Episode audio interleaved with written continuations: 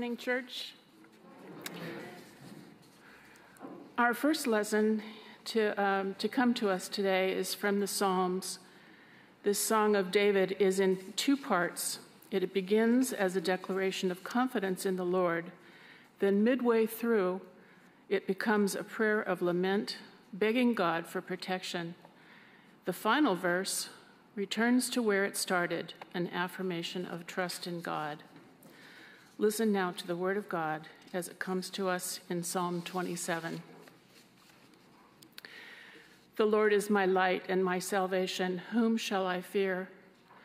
The Lord is the stronghold of my life. Of whom shall I be afraid? When evildoers assail me to devour my flesh, my adversaries and foes, they shall stumble and fall. Though an army encamp against me, my heart shall not fear. Though war rise up against me, yet I will be confident.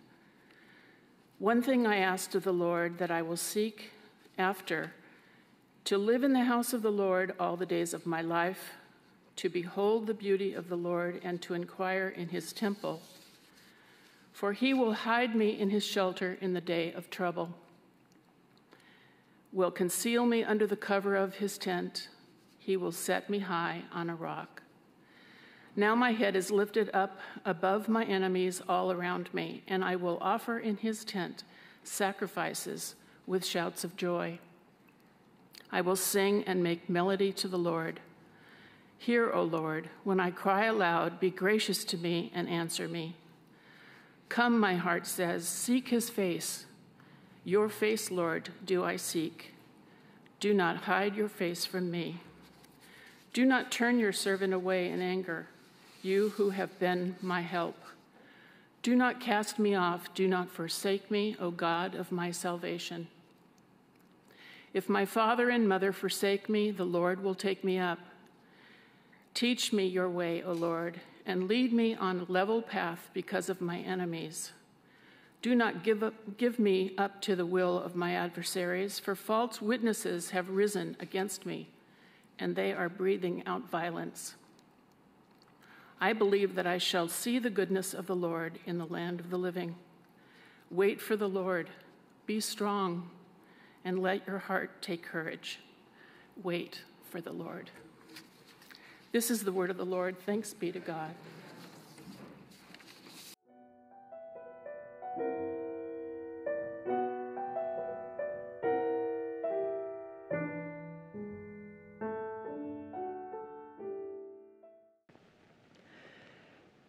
Our second lesson comes to us from the Gospel of Luke. By this time in his ministry, Jesus has been healing the sick, welcoming the outcast, teaching the crowds, and all the while challenging the hypocrisy of the scribes and Pharisees. In turn, the Gospel says in chapter 11, the scribes and Pharisees began to be very hostile toward him and to cross examine him about many things, lying in wait for him to catch him in something he might say. And now, Jesus is traveling toward Jerusalem, preparing to meet his death. Listen now for God's word as it comes to us in Luke 13, beginning with the 31st verse. At that very hour, some Pharisees came and said to him, Get away from here, for Herod wants to kill you. He told them, Go and tell that fox for me. Listen, I am casting out demons and performing cures today and tomorrow, and on the third day I will finish my work. Yet today, tomorrow, and the next day, I must be on my way because it is impossible for a prophet, to be killed away from Jerusalem. Jerusalem, Jerusalem the city that kills the prophets and stones those who are sent to it. How often have I desired to gather your children together as a hen gathers her brood under her wings, and you were not willing. See, your house is left to you. And I tell you, you will not see me until the time comes when you say, Blessed is the one who comes in the name of the Lord. This is the word of the Lord. Thanks be to God. Will you pray with me? Gracious God, open our ears to hear your word. Open our hearts to be touched by your voice. Open our lives to be led by your spirit. And may all God's people say, Amen.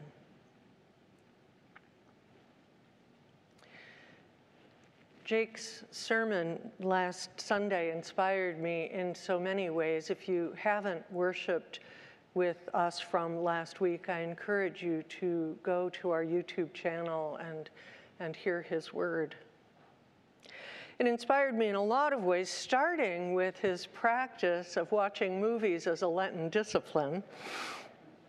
So last week, while I was visiting our daughter's family in Albuquerque, our son in law picked out two great films for us, a reward when baby Gemma went to sleep. the first night we saw Encanto. How many of you have seen it? Oh, phenomenal. It's the story of the Madrigal family who live in a charmed place in the mountains of Colombia we learn of the traumatic beginnings of their life there, prompted by escape from civil war, and then of their miraculous new start and the extraordinary gifts each member of the family receives.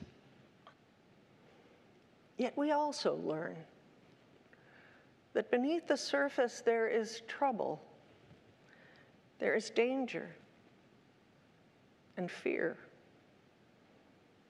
And the temptation to pretend that all is well exposes cracks in the foundation of their world. The next night, we watched The Mitchells versus the Machines. How many of you seen that? Also awesome. It opens with young Katie excited to head to her first year at film school. Now, Katie and her dad don't get along. And it's made worse when her dad surprises her by canceling her airplane tickets with the eye rolling goal of a family bonding road trip. Their plans are quickly interrupted when the world's electronic devices come to life and stage an uprising. And again, there is danger and fear and testing of an imperfect family's strength and purpose. Huh two films about dysfunctional families chosen by my son in law. Should I be worried? but spoiler alert, they both have happy endings, and the families come through it stronger than they were before. Though neither of these films is overtly religious in nature, both of them share this faithful resonance how to face danger and overcome fear, which also echoes with Jake's sermon on Jesus' own challenge in the wilderness. We know that script well. Right after his baptism, Jesus is led by the Spirit into the wilderness where for 40 days he is tested by Satan. Jesus is tempted to turn stones into bread, tempted to worship the God of power and domination, tempted to throw himself off the temple, displaying in spectacular fashion the divine power at work in him. But again and again, Jesus resists temptation. He faces danger by trusting in the gifts of God. He conquers fear by holding fast to his identity, his true self as God's beloved child.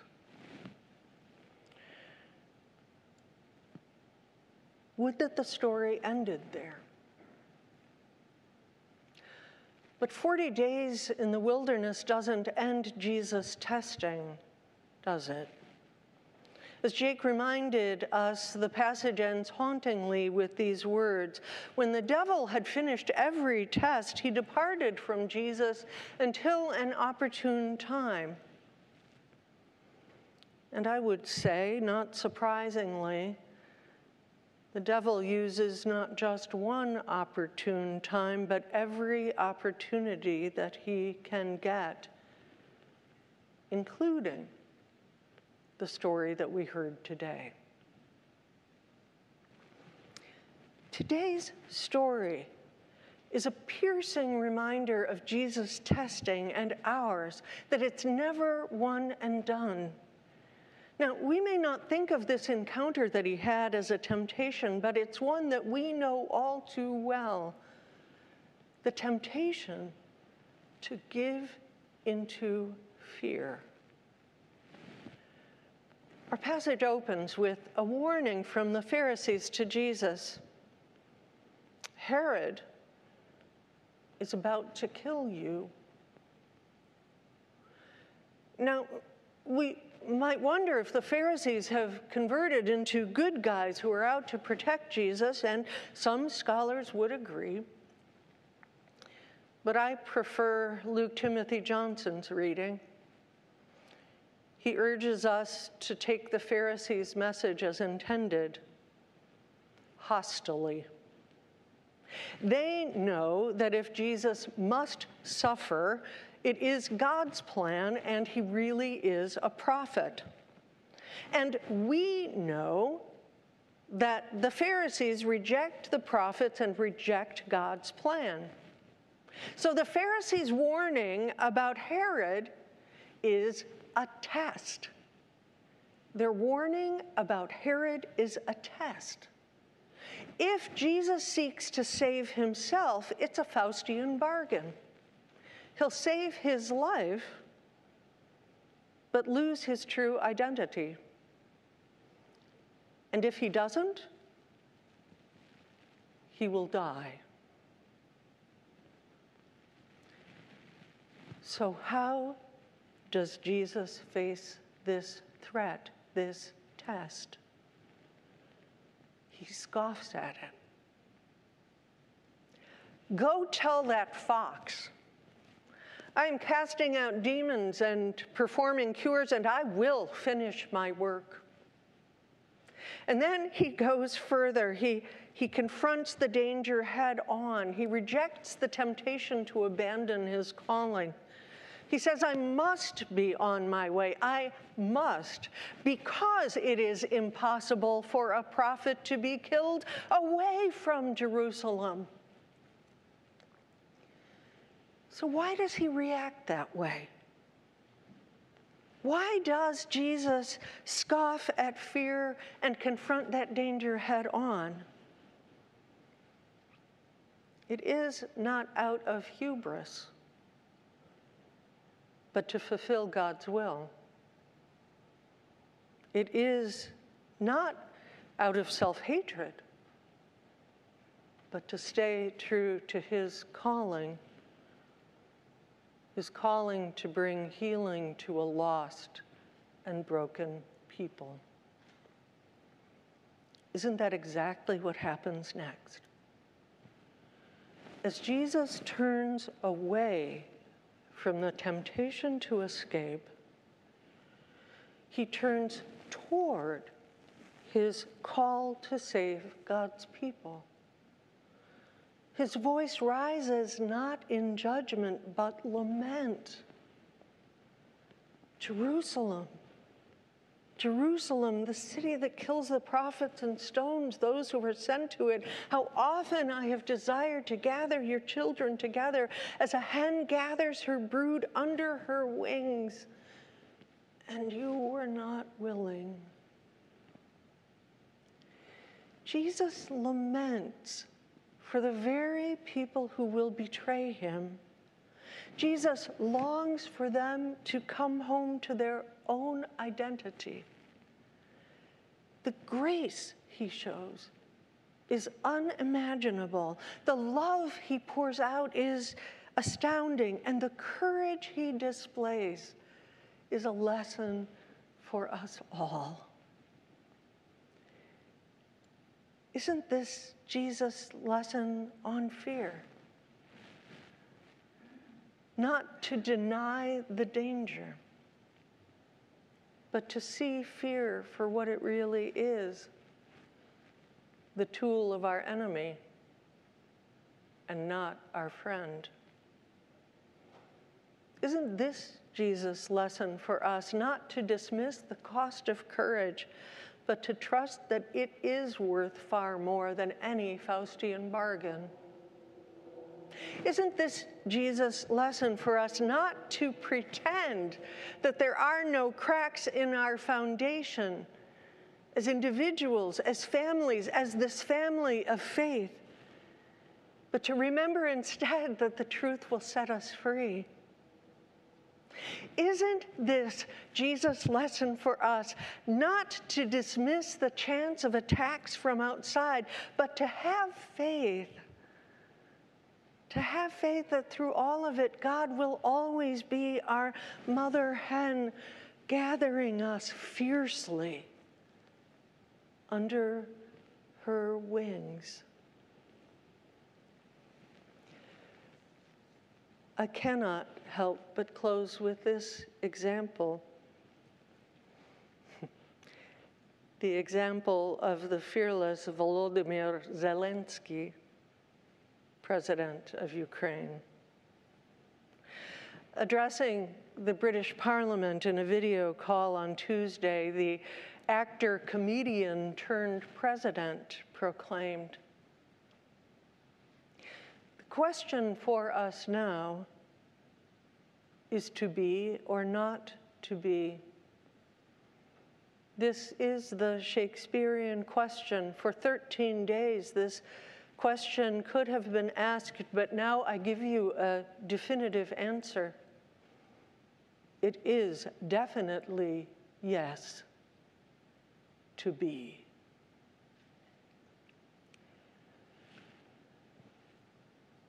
None of us can know how that drama is going to end.